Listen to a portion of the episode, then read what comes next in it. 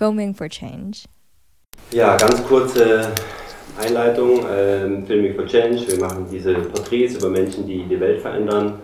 Stefan lebt in Berlin. Ich selbst wohne in einer Gemeinschaft mit 150 äh, Menschen in äh, Süddeutschland, Schloss Tempelhof.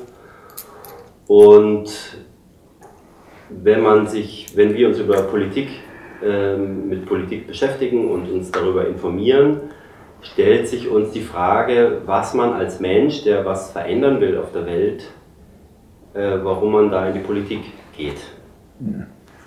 Also ich bin ja nicht in die Politik gegangen. Ich äh, habe nicht, äh, ich habe zwar Politik studiert, aber nicht studiert, um jetzt Abgeordneter zu werden, äh, sondern ich habe mich, äh, seit ich Abitur habe und dann meinen Wehrdienst abgeleistet habe, äh, eigentlich immer politisch interessiert.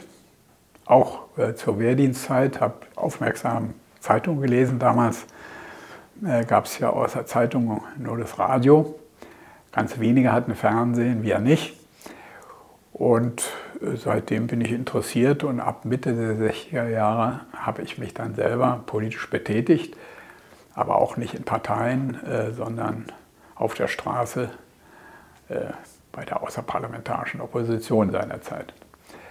Äh, ich habe mein ganzes Leben lang meinen Beruf, den ich äh, dann erlernt habe, also Studium, äh, juristisches Studium absolviert, danach eine Referendarzeit, immer auch äh, genutzt, äh, um mich politisch einzusetzen, um was zu verändern in dieser Welt, weil ich spätestens seit Ende der 60er davon überzeugt war, dass die Verhältnisse in diesem Land, in Europa, auf der Welt ganz dringend revolutioniert werden müssen, also radikal verändert werden müssen. Der Meinung bin ich heute immer noch. Ich habe mich viele Jahrzehnte bemüht, zuletzt dann fast 20 Jahre äh, im Parlament. Aber wie gesagt, das war überhaupt nicht meine Absicht und nicht vorauszusehen. Und richtig verändert habe ich die Welt leider immer noch nicht. Und was bleibt dann übrig von den ähm, Ideen und äh, Wünschen, die, die du hast, was zu verändern? Wie sehr kannst du das auch umsetzen in der Politik? Naja, ich glaube, wenn man sich engagiert für Veränderung der Gesellschaft, dann heißt das äh, nicht nur in der Partei zu gehen oder auch in eine Regierung zu gehen oder hm, ich weiß nicht, äh, in eine Universität zu gehen, um das zu lehren, äh, sondern das Wichtigste ist das direkte Engagement, also Einmischen in der Umgebung, in der man lebt, auf der Straße, in der Gesellschaft und da sollten sich eigentlich alle engagieren. Nicht nur die, die jetzt mit augenblicklichen Zuständen äh, unzufrieden sind, sondern ich denke, wir haben die Aufgabe, äh, die menschliche Gesellschaft insgesamt weiterzuentwickeln und da sind eigentlich alle gefragt. Äh, natürlich haben die Menschen unterschiedlich Zeit dafür. Wer einen Beruf hat, der ihn voll ausfüllt, der hat nicht die Zeit, äh, sich Bundestagsdebatten anzuhören, äh, alle Demonstrationen etwa in Berlin mitzumachen äh, oder auch auf viele Veranstaltungen zu gehen oder auch nur alle Talkshows anzugucken. Also ich fordere alle auf, sich einzumischen. Das heißt das ja, auch wenn die Ergebnisse nicht ganz schnell so sind, wie man sie gerne hätte. Das sage ich übrigens auch alle, allen jungen Leuten, die ich bei Demonstrationen auf der Straße, auf Veranstaltungen treffe. Ähm, man muss einen langen Atem haben, dicke Bretter bohren. Aber wenn ich dann so Resümee ziehe und gucke, hast du gar nichts erreicht, dann sage ich doch, da gibt es eine ganze Menge, was ich mitgeholfen habe zu verändern. Natürlich habe ich es nicht alleine gemacht, sondern was wir verändert haben. Äh, und deshalb mache ich auch weiter, solange ich irgendwie körperlich dazu in der Lage bin und geistig natürlich. Kannst du uns ein paar Beispiele nennen von den größten Sachen, die du äh, erreicht hast? Na, wenn ich die Gesellschaft vergleiche der 50er Jahre, in der ich zur Schule gegangen bin, aber auch der 60er Jahre, dann liegen Welten dazwischen. Also so manchmal kann man das ja auch in alten Filmen sehen äh, oder jetzt werden Filme gedreht über die Zustände damals. Ähm, also ganz äh, einfache Sachen im täglichen Leben. Also die äh, Prügelstrafe war nicht nur in der Familie was Selbstverständliches, sondern auch in der Schule. Äh, wenn man da irgendwie ein Widerwort gegeben hat oder zu spät kam oder ähnliches, dann wurde man geschlagen. Und nicht nur mit der Hand, sondern auch mit Gegenständen. In unserer Schule, in der Volksschule war es so, dass wir die Haselnussgerte, die war besonders beliebt, mit der wir dann geschlagen wurden, selbst mitbringen äh, sollten in die Schule und dem Lehrer dann aushändigen. Ähm, das ist so ein, so ein, kleines Beispiel. Oder rund um uns äh, herum waren, äh, war die Mehrheit nach meiner Wahrnehmung, äh, die der Meinung war, äh, wir haben nicht nur wir, äh, das heißt das deutsche Volk, Deutschland, hat nicht nur den Zweiten Weltkrieg verloren, sondern hat ihn leider verloren äh, also das, was man heute am 8. Mai jeden Jahres äh, begeht, die Befreiung Deutschlands und Europas vom Nationalsozialismus, das war überhaupt nicht verbreitet, sondern äh, es war Trauer angesagt, dass wir den Krieg nicht gewonnen haben. Und ich wage mir gar nicht vorzustellen, wie die Welt aussähe, wenn das Wirklichkeit geworden wäre. Nun war das nach dem Kriege, war Deutschland ja damit beschäftigt, wirtschaftlich wieder auf die Beine zu kommen. Das Wirtschaftswunder war angesagt, da hat man sich gesellschaftlich eigentlich äh, wenig engagiert. Aber umso mehr wir diese Missverhältnisse ähm, in der Gesellschaft festgestellt haben, umso mehr waren wir überzeugt, dass sich Gravierendes ändern muss. Ein ganz wichtiger Antriebsweder war für mich, also für mein politisches, gesellschaftliches Engagement auch, dass ich Gott sei Dank zunächst fern von Deutschland, aber Deutschland war ja auch bedroht, erlebte, dass viele Konflikte äh, der Länder, der Völker untereinander nach wie vor mit äh, schrecklichen Kriegen ausgetragen wurden und zur Durchsetzung äh, ganz direkter Machtinteressen, politischer Interessen, wirtschaftlicher Interessen grauenhafte Kriege geführt wurden. Also als ich dann erwachsen war äh, und kurz bevor ich anfing, da meinen Beruf als Rechtsanwalt auszuüben, hat mich der Vietnamkrieg umgetrieben, den die Amerikaner geführt haben. Angeblich auch um unsere Freiheit zu schützen. Sie haben Millionen Menschen dort umgebracht. Es war ein völkermörderischer Krieg. Wir haben das dann zu der Zeit äh, auch jeden Abend im Fernsehen gesehen, weil dann hatten wir auch Fernsehen. Und ähm, waren verzweifelt. Äh, das kann doch nicht wahr sein, dass die Soldaten, die hier in Berlin äh, Dienst tun äh, nach dem Krieg, dann in, nach Vietnam geschickt wurden, um dort im Namen der Freiheit in Flächenbombardements eine ganze Bevölkerungskreise auszulöschen. Und das hat mich viele Jahre lang beschäftigt und äh, gerade dieses Engagement gegen solche, ich sag mal, Verbrecher, verbrecherische Kriege äh, zu sein, das beschäftigt mich bis heute. Deshalb habe ich auch im Deutschen Bundestag, also bis in die letzten Tage, äh, viele Kriegseinsätze, äh, an denen die Bundeswehr ja jetzt beteiligt ist, Einsätze der Bundeswehr, Einsätze in Kriegen, zum Beispiel in Afghanistan, äh, immer abgelehnt. Nicht, weil ich Pazifist bin, sondern weil ich sehe, äh, dass das keineswegs das letzte Mittel ist, nachdem alle politischen Mittel versagt haben, sondern häufig eines der ersten Mittel, um politische Interessen durchzusetzen. Und wir haben ja jetzt so ein bisschen äh, die, die Tatsache, dass immer weniger Leute wählen gehen und ähm, man kann ja auch sagen, dass die Politik sich immer weiter vom Volk entfernt. Also es geht ja nicht jeder auf die Straße wie du. Ähm, wie kann man das wieder ein bisschen mehr zusammenbringen, dass die Leute ähm, einen Sinn sehen am Wählen und wie können die Politiker das in die Hand nehmen, dass auch die Leute den Sinn der Politik besser verstehen? Also ich rate niemand nicht wählen zu gehen. Aber ich kann verstehen, dass äh, viele Leute frustriert sind, sagt man ja. Äh, dass sie sagen, ob ich jetzt die CDU oder die SPD wähle, die gehen dann sowieso eine Koalition miteinander ein. Was ist da der Unterschied? Vielleicht die Person, die Kanzlerin oder Vizekanzler oder so. Der eine ist mir sympathisch oder die andere mehr und deshalb wähle ich die, aber das reicht nicht, äh, um sich politisch einzumischen. Wenn man dann sieht, dass da eine Politik gemacht wird, die ähm, in vielen Teilen an den Interessen der Bevölkerung vorbeigeht, die auch nicht ehrlich ist, dann kann man schon verzweifeln. Aber man muss nach meiner Auffassung irgendwann zur Kenntnis nehmen, dass Wählen gehen nicht das Einzige ist. Also hier ist jemand, der aktiv, Mann oder Frau, der aktiv sich einmischt, in eine Initiative geht, in einen äh, Verein sich engagiert, bei der äh, Organisierung von Demonstrationen oder von politischen Informationsveranstaltungen sich beteiligt, äh, wichtiger als jemand, der wählen geht.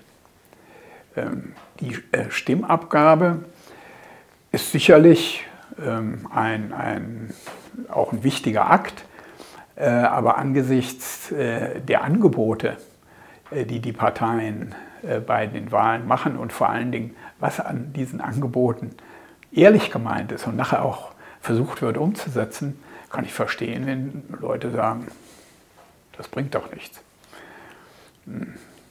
Aber sich damit völlig zurückzuziehen und sagen, interessiert mich alles nicht mehr, ich schalte ab, wenn die Tagesschau kommt oder gucke in den politischen Teil der Zeitung nicht rein äh, oder auch äh, ich tummel mich jetzt nur im Netz äh, in ganz anderen Bereichen, das halte ich für verantwortungslos. Ich denke, eigentlich sollten alle sich einmischen. Die einen können es mehr, die anderen weniger, die einen haben dann mehr Spaß dran, die anderen weniger.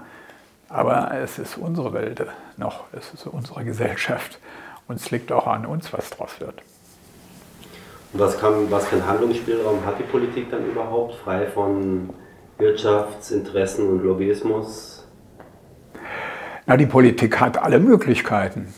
Also das sieht man ja etwa äh, bei den Erfolgen der grünen äh, Urforderungen. Also der, Abschied von der äh, Kernkraft in Deutschland war in der Zeit, als äh, in den 70er Jahren, äh, über, schien überhaupt nicht möglich. Das schien die Energiegewinnung der Zukunft zu sein. Alles andere braucht man irgendwann nicht mehr. Dass sich das durchgesetzt hat, das war ein riesiger Akt. Natürlich haben die schlimmen Katastrophen in Tschernobyl, in Fukushima dazu beigetragen, äh, aber auch äh, ein beharrlicher Kampf, das, Entwicklung, das Entwickeln von Gegenmodellen, von Alternativen, äh, das ist alles für mich ein wichtiger Teil politischen Engagements.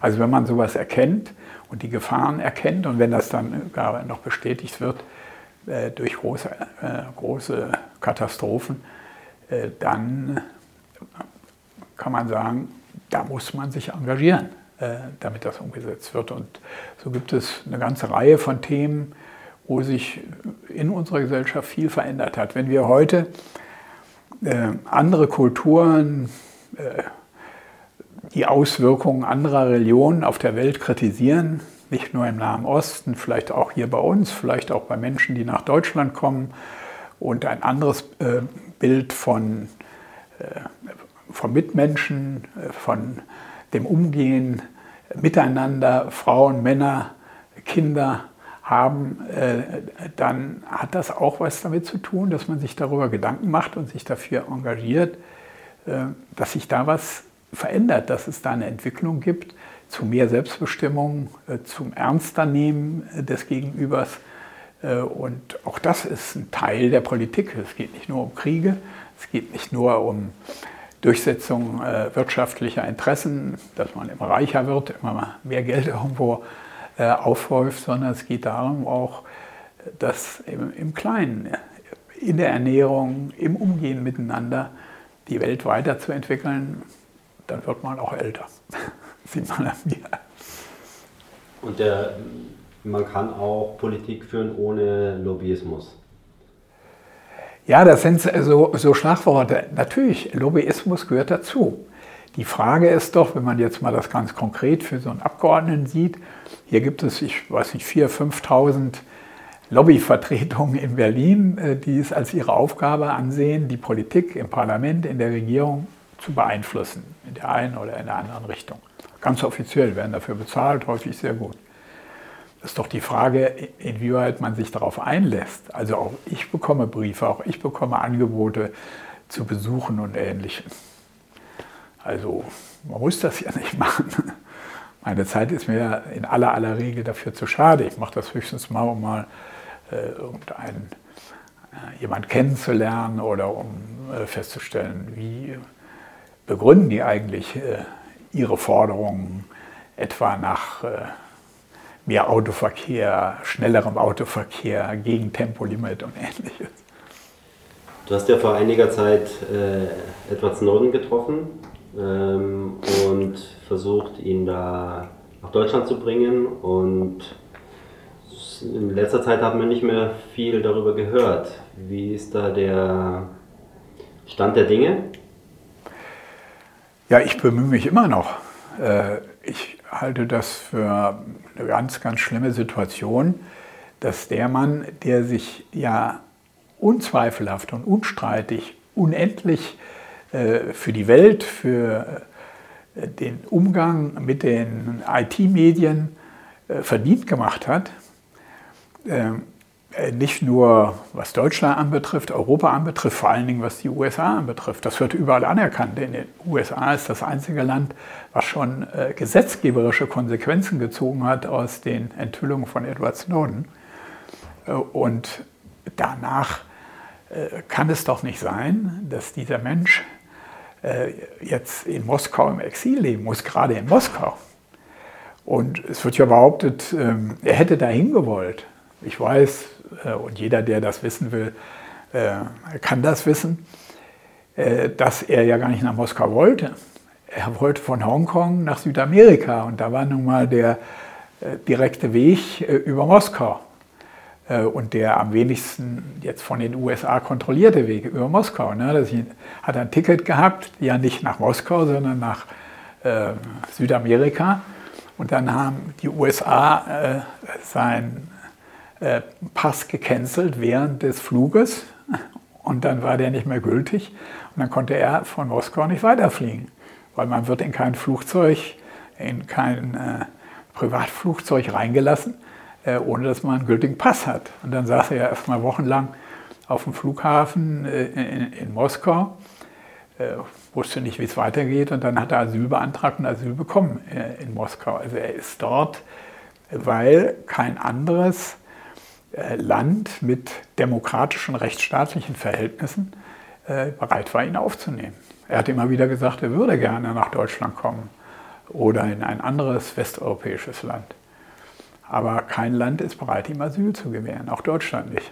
Ich habe mich bemüht, äh, der Untersuchungsausschuss des Deutschen Bundestages, in dem ich auch Mitglied bin, in dem ich mitarbeite und für dessen Zustandekommen ich mich sehr, sehr eingesetzt habe, am Anfang fast ohne Chancen, aber den gibt es ja nun seit mehr als zwei Jahren, ähm, braucht diesen Zeugen eigentlich ganz dringend. Aber die Bundesregierung weigert sich auch nur eine definitive Entscheidung darüber zu fällen, sondern die prüft das immer noch und äh, versucht sich vor der Entscheidung zu drücken, leider erfolgreich. Aber ich habe es immer noch nicht aufgegeben. Also ich überlege immer, welche Möglichkeiten gibt es doch noch. Also eine, äh, die ich ja, schon mehrfach versucht habe, wäre, ihm äh, den Preis auf der Welt zu geben, den er verdient hat, nämlich den Friedensnobelpreis. Das würde ihm vielleicht die Chancen verbessern, auch nach Westeuropa zu kommen und vielleicht auch in die USA zurückzukehren. Es gibt auch in den USA, ich war mehrfach dort, habe mit vielen Menschen gesprochen, viele, vielleicht die Hälfte der Bevölkerung, äh, die auch der Meinung sind, äh, das ist vielleicht nicht ein Held, aber ein Aufklärer, der uns die Augen geöffnet hat für eine Entwicklung, die die Menschheit unfrei machen würde in Zukunft. Und äh, der da mitgeholfen hat, diese Praxis vielleicht nicht zu beenden, aber zu erkennen und damit die Möglichkeit haben, was dagegen zu tun, dass wir alle von diesem US-Geheimdienst NSA in all unserer privaten Kommunikation grundsätzlich aufgefangen, abgehört, mitgeschnitten werden können und dass das die Gefahr in sich birgt, äh, dass all das, was dann gespeichert ist, auch gegen die Menschen und die Menschheit verwendet werden kann.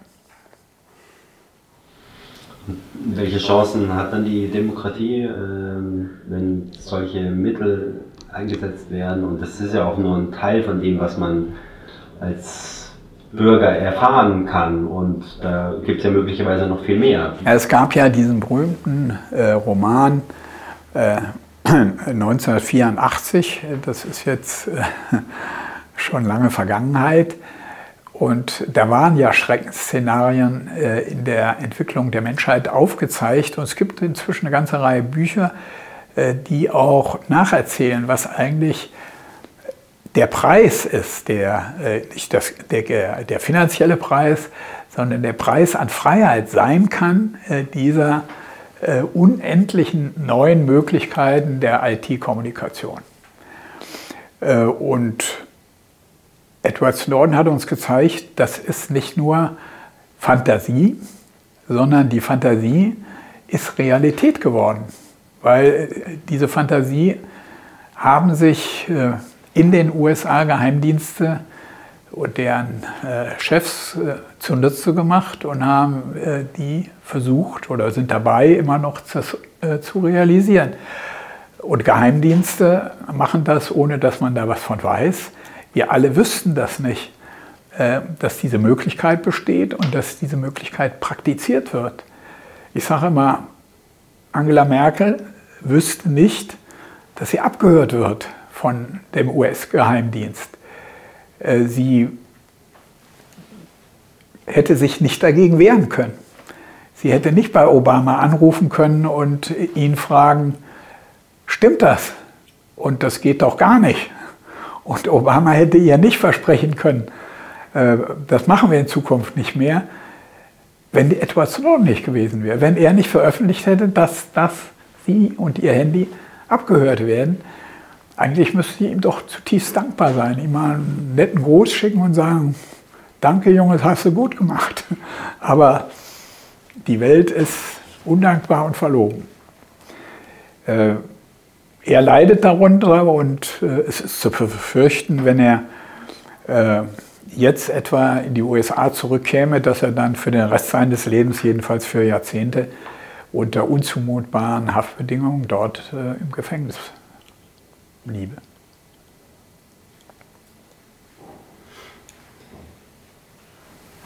Tja, ähm, wir machen sehr viele Projekte mit Kindern wir machen auch Filmprojekte mit Kindern und ähm, ich bin selbst äh, Lernbegleiter an einer freien Schule. Und welche Rolle spielen für dich die Kinder ähm, in, der, in der Veränderung, die wir uns wünschen?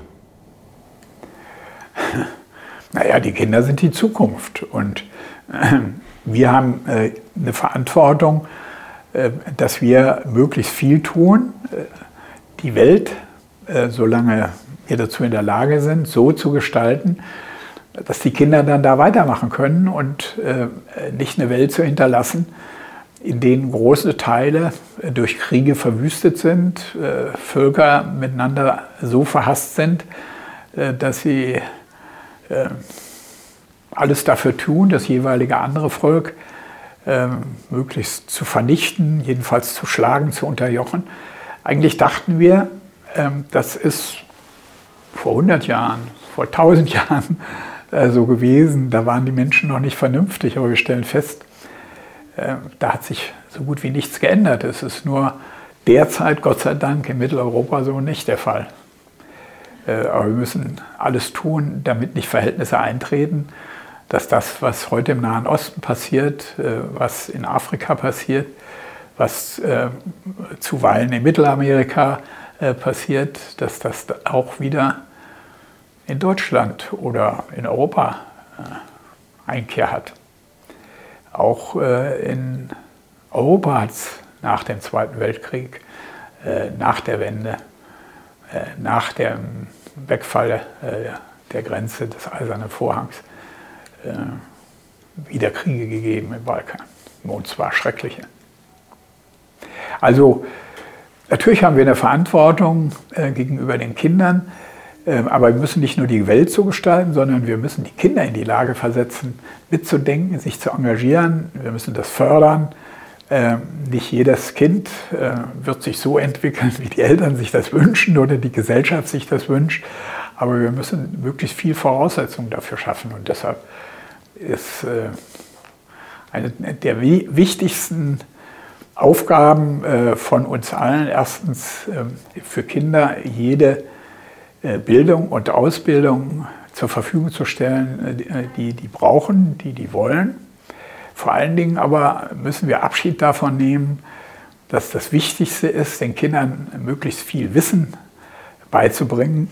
Sie haben in der neuen, neu entwickelten Welt ja jederzeit in ihrem Handy nachzugucken, wenn sie irgendwas an Fakten nicht wissen. Da sind sie früheren Jahrzehnten, Jahrhunderten voraus sondern wir müssen die Kinder dazu befähigen und das muss in der Erziehung, das muss in der Schule, das muss in der Universität äh, viel mehr im Vordergrund stehen, dass sie sich in der Gesellschaft zurechtfinden, dass sie sich im Zwischenmenschlichen äh, äh, zurechtfinden und dass sie auch eine Verantwortung für die Welt entwickeln. Ähm, das ist, glaube ich, das hat man immer früher uns auch schon gesagt in der Schule, aber wenn ich äh, die Unterrichtsstunden, den Unterrichtsstoff vergleiche, der mir eingebissen worden ist, äh, und den heute, da hat sich schon was verändert. Aber da sind wir auch erst am Anfang. Also wir müssen das miteinander kombinieren. Es gibt die Gefahren äh, der IT-Kommunikation, aber es gibt natürlich die riesigen Chancen. Nicht jeder muss jetzt sein Gehirn damit belasten, dass er all das auswendig lernt oder all das im Kopf hat sondern er muss das bedienen können, äh, aber er darf dem äh, nicht ausgeliefert sein und den Gefahren, äh, die mit der modernen IT-Kommunikation verbunden sind. Die muss er sehen und der, der muss er Widerstand entgegenbringen können. Und da gibt es auch vieles noch zu entwickeln. Wie stellst du dir die Welt vor für unsere Kinder und Kindeskinder in, sagen wir mal, 100 Jahren? Also das maße ich mir überhaupt nicht an. Ähm, äh, zu wissen, wie das lang geht.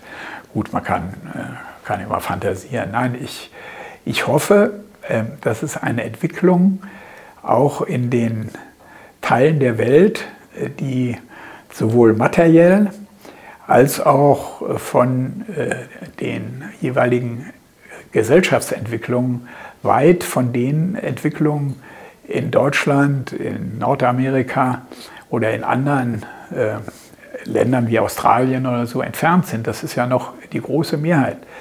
Und ich glaube, wir müssen da lernen, äh, wir jetzt, wir in Europa, in den USA, dass das, was wir meinen, was der richtige Weg ist, wie man die gesellschaftlichen Probleme löst, überhaupt nicht der ideale Weg sein muss oder wahrscheinlich auch nicht ist, sondern dass wir von, aus anderen Kulturen, aus anderen gesellschaftlichen Entwicklungen äh, wahrscheinlich ähnlich viel übernehmen können und müssen, wie äh, wir von äh, Ländern in, oder Völkern in Afrika oder in Asien erwarten, dass sie sich mit unseren Entwicklungen befassen und vielleicht das eine oder andere übernehmen. Aber auch Demokratie, also Volksherrschaft, muss nicht unbedingt so funktionieren, wie das hier in Europa der Fall ist oder in der USA. Zumal, wenn man genau hinguckt, dann das, sind das überhaupt keine idealen Verhältnisse. Und dann funktioniert das nicht so, wie wir das in der Schule oder in der Universität gelernt haben. Ich mache das ja nun seit fast 20 Jahren und könnte jedes Jahr äh, ein Resümee ziehen und sagen, wo ist da die Volksherrschaft? wo ist da wirklich, dass die Bevölkerung und die Interessen der Bevölkerung, der Mehrheit der Bevölkerung, äh, unter Achtung der Minderheiten und der Interessen der Minderheiten äh, wirklich das Sagen hat. Äh, also da müssen wir voneinander lernen und ich glaube, deshalb ist es so wichtig, dass die Völker nicht nur reisen können, jetzt nicht nur die europäischen, sondern äh, dass es auch einen umfangreichen Austausch gibt. Den hat es immer gegeben in der Geschichte der Menschheit, dass Menschen einwandern, auswandern, äh, rumziehen. Häufig war das gesteuert durch äh, die ökonomischen Verhältnisse, die Möglichkeiten, besser zu leben. Ich glaube, der menschliche Austausch und das Offensein natürlich für diesen Austausch sind eine der wichtigen Voraussetzungen, dass Gesellschaften nicht verkrusten und äh, sich nicht mehr weiterentwickeln, äh, sondern vielleicht wieder zurückentwickeln. Äh, deshalb ist es nur gut, äh, wenn das passiert, was jetzt in Deutschland ein paar Monate lang, Gott sei Dank, praktiziert wurde, inzwischen verloren, fast verloren gegangen ist, äh, dass wir Menschen aus anderen Kontinenten hier in Deutschland willkommen heißen und sagen, prima, dass ihr hier seid. Schrecklich die Verhältnisse, aus denen ihr gekommen seid und die euch veranlasst haben, gezwungen haben, wegzugehen. Aber äh, für unsere Gesellschaft ist es gut und vielleicht kann es auch für euch gut sein, äh, hierher zu kommen. Also dieser Austausch, der ja, wenn man sich die Geschichte anguckt, immer stattgefunden hat. Es gab nie Zeiten ohne Wanderung, ohne Einwanderung, ohne Zuwanderung, gerade nicht in Mitteleuropa, äh, dass wir diese Chancen auch nutzen, ausbauen und die Möglichkeiten, äh, die dadurch entstehen, auch von anderen zu lernen äh, und andere Sachen zu übernehmen. Das geht bis hin in die Medizin, dass wir das entwickeln. Ja, wir machen ja unser Projekt äh, Filming for Change. Äh, unser Untertitel ist äh, We are the Good News. Mm, wir versuchen eben Leute zu finden, die ein bisschen gute Neuigkeiten auch verbreiten. Ähm, hältst du das für wichtig, dass, dass eben nicht nur so Nachrichten, die man aus dem Fernsehen kennt, von Katastrophen und so, sondern auch die Leute gezeigt werden, die was machen, wo man sich dann motivieren kann und selber lernen, sehen kann, wie man diese Veränderung mitgestalten kann. Ich glaube, wenn das eine ehrliche Vorstellung und äh, eine ehrliche äh, Befassung mit den Menschen, wie die dann wirklich sind, also weder idealisiert noch äh, zu schlecht bewertet, ähm, wenn das eine ehrliche Auseinandersetzung ist, kann das nur gut sein. Ähm, früher hat man Märchen gelesen, Sagen gelesen, Geschichten gelesen und äh, sich damit schrecklichen, mit guten Schicksalen, Menschen auseinandergesetzt. Heute gibt es sehr viel mehr Möglichkeiten, die realen Menschen, äh, die es irgendwo gibt, äh, dann auch ins Wohnzimmer zu holen oder aufs Handy oder auf den Laptop, ins Fernsehen zu holen. Äh, die muss man nutzen, äh, ohne dass man da was idealisiert. Äh, für mich ist das Wichtigste, dass man versucht dabei ähm, ehrliche Porträts zu vermitteln. Ähm, ich glaube, unsere, unser politisches Leben, unser gesellschaftliches Leben hat einen riesigen Mangel, dass die Ehrlichkeit, die wir in der Familie, im Freundeskreis als selbstverständlich ansehen, dass diese Ehrlichkeit bei den Menschen, die äh, in der Familie sich nie trauen würden, jetzt in einer wichtigen Frage die Unwahrheit zu sagen, wenn sie dann in der Politik sind oder auch äh, im Wirtschaftsleben oder sonst im öffentlichen Leben sind, ist das alles vergessen. Da kann man heute das eine sagen, morgen das andere. Und was das Schlimme ist, äh, es, man empfindet das gar nicht als Problem, dass man was versprochen hat, äh, was man dann verrät oder aufgibt. Äh, die Menschen sind darauf angewiesen, dass sie äh, ein gewisses Maß von Vertrauen haben können in das, was andere äußern. Mir fällt noch ein, ich habe äh, im Vorfeld mit ganz vielen Leuten äh, über dich gesprochen auch und wo kam, es sind immer wieder die Worte gefallen, dass du der letzte Wächter äh, bist, was bestimmte Grundrechte angeht und du immer äh, auf die Straße gehst, wenn irgendwas äh, nicht so läuft, wie du es dir vorstellst. hast du auch Leute, denen du diese ähm, Weisheiten übergibst? Gibt es jemanden, der, gibt es einen Nachfolger äh, von dir? Ähm, und was machen wir, wenn du aus der Politik austrittst? Ähm, also das müssen dann andere wissen, das weiß ich nicht. Äh, ich, das kann man glauben. Natürlich hoffe ich, dass ich beispielsweise mit Leuten, äh, mit denen ich lange zusammengearbeitet habe, auch danach noch Kontakte habe und dass viele von denen vielleicht auch Sachen, die sie mit mir zusammen entwickelt haben, dann weitermachen. Aber jetzt zu sagen, äh, die Person oder die Person oder die beiden, die müssen das jetzt genauso weitermachen wie ich, das ist, glaube ich, Quatsch, das geht auch nicht. Äh, aber ich höre immer wieder, dass zum Beispiel Mitarbeiter bei mir, die vieles mitbekommen haben, ähm, die jetzt ganz woanders tätig sind, die dann sagen, genau das äh, habe ich mir auch gemerkt und das habe ich bei dir gelernt oder das habe ich mir da abgeguckt und äh, das mache ich weiter. Aber das ist nicht so wie bei Königen oder Dynastien, äh, dass man dann sagt, ich vererbe das oder ich erziehe mir jetzt jemand, der das genauso macht. Das wäre Unsinn. Aber es gibt natürlich auch viele, das muss man auch mal sehen. Ich habe nicht, nicht nur immer gute Erfahrungen gemacht, es gibt auch welche, äh, also Personen, die ich vor 20, vor 40 Jahren äh, kannte und äh, mit denen gut zusammengearbeitet habe, äh, die dann enttäuschend waren. Und wenn ich gucke, wo die heute gelandet sind, dann denke ich, mein Gott, wenn ich dich da mal dran erinnern dürfte, was du damals gedacht, gesagt und wo wir uns doch so einig waren. Filming for Change